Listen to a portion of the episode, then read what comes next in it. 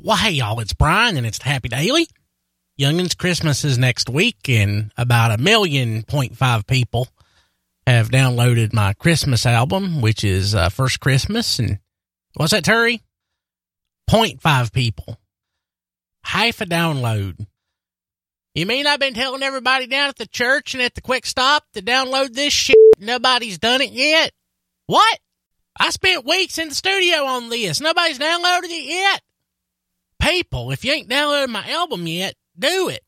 BrianKilby.com slash Xmas in 2018. That's BrianKilby.com slash Xmas 2018. Do it, please. So I'm just going to go ahead and sing one acapella right now. I want to have a Christmas special that I, I may or may not post on Christmas. I'm going to try to. Just depends on what the Lord leads me to do, but I am going to sing you a song right now.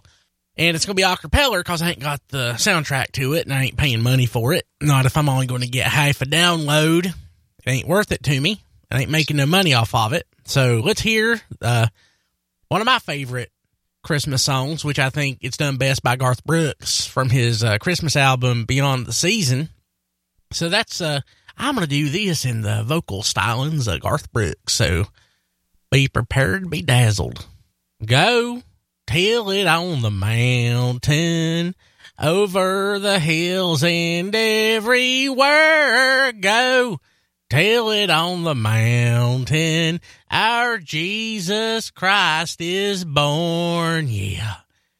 When I was a seeker, I sought both night and day. I asked the Lord to help me, and He showed me the way. Tell it now, go tell it on the mountain, over the hills and everywhere. Go tell it on the mountain. Our Jesus Christ is born. There's more words to this, but I'm kind of parched right now, so I can't sing. Let me take a sip of this wonderful drink from Chick fil A. Mm.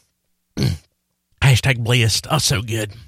On Christmas Day, if you run into an atheist or somebody who denies that Christmas is all about our Christ, our Lord and Savior Jesus Christ, you just tell them to go tell it on the mountain, over the hills and everywhere. Go tell it on the mountain. Our Jesus Christ is born.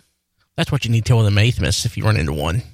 If you run into a liberal, tell them that A equals A. Or you tell them that one is one, or one plus one is two. And they will try to debate you that one plus one is not two.